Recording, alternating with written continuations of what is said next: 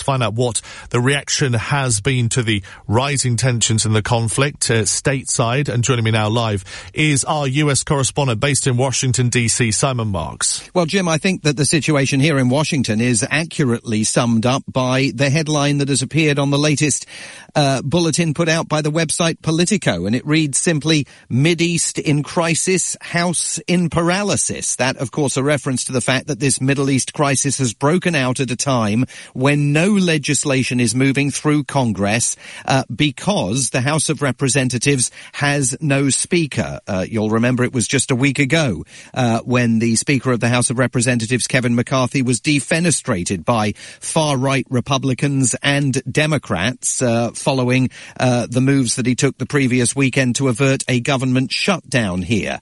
Uh, now, the tragic news was confirmed this morning at the State Department that American lives have indeed been lost in Israel since the Hamas attacks uh, began in the early hours of Saturday morning, and confirmation came from the State Department spokesman Matt Miller we can confirm that there are nine American citizens who have lost their lives uh, as a result of these horrific attacks.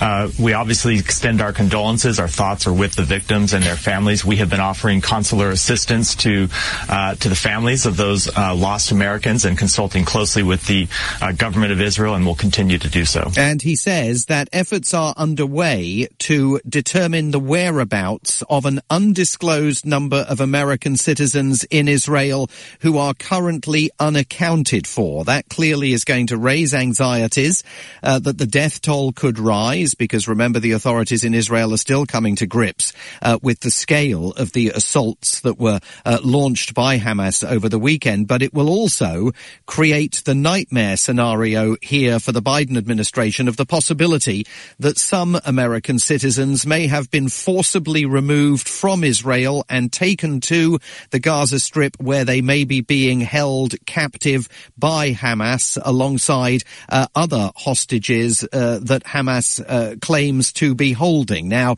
if that turns out to be the case, if Americans are being held hostage by Hamas in the Gaza Strip, very quickly we are going to see pressure building uh, on President Joe Biden to consider the possibility of military reprisals, maybe some kind of rescue effort by the U.S. military to free uh, those hostages. We heard over the the weekend that the USS Gerald R. Ford, an aircraft carrier, has now been told to steam towards the eastern Mediterranean in a show of force and also, of course, a show of support for uh, the government and people of Israel. The United States has repeated like a mantra from President Joe Biden on down that U.S. support for Israel is rock solid under these circumstances.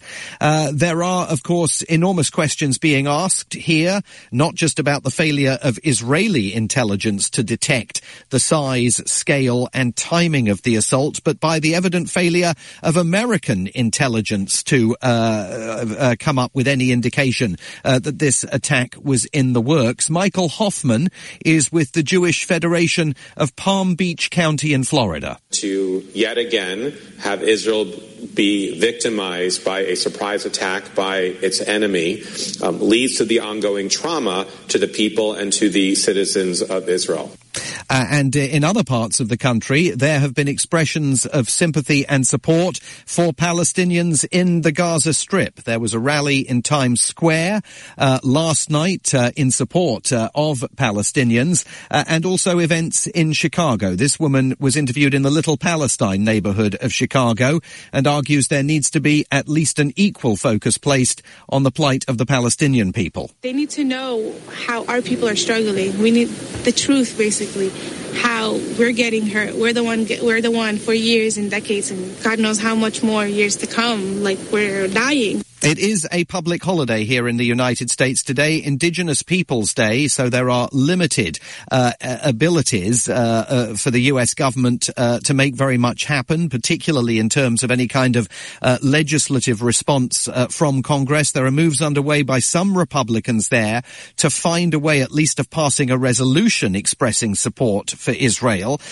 which will be complicated in the absence of a Speaker of the House of Representatives. And the fact, Jim, that that this is taking place at a moment of paralysis on Capitol Hill uh, leads foreign policy observers here to fear that that is once again only conveying to the rest of the world the weakness of American governance at a time when President Joe Biden may be facing another very substantial foreign policy crisis that is going to test his mettle and the ability of the American government to respond. Live in Washington, D.C. for LBC News. Thank you to our correspondent, Simon Marks. Where the news never stops. LBC News.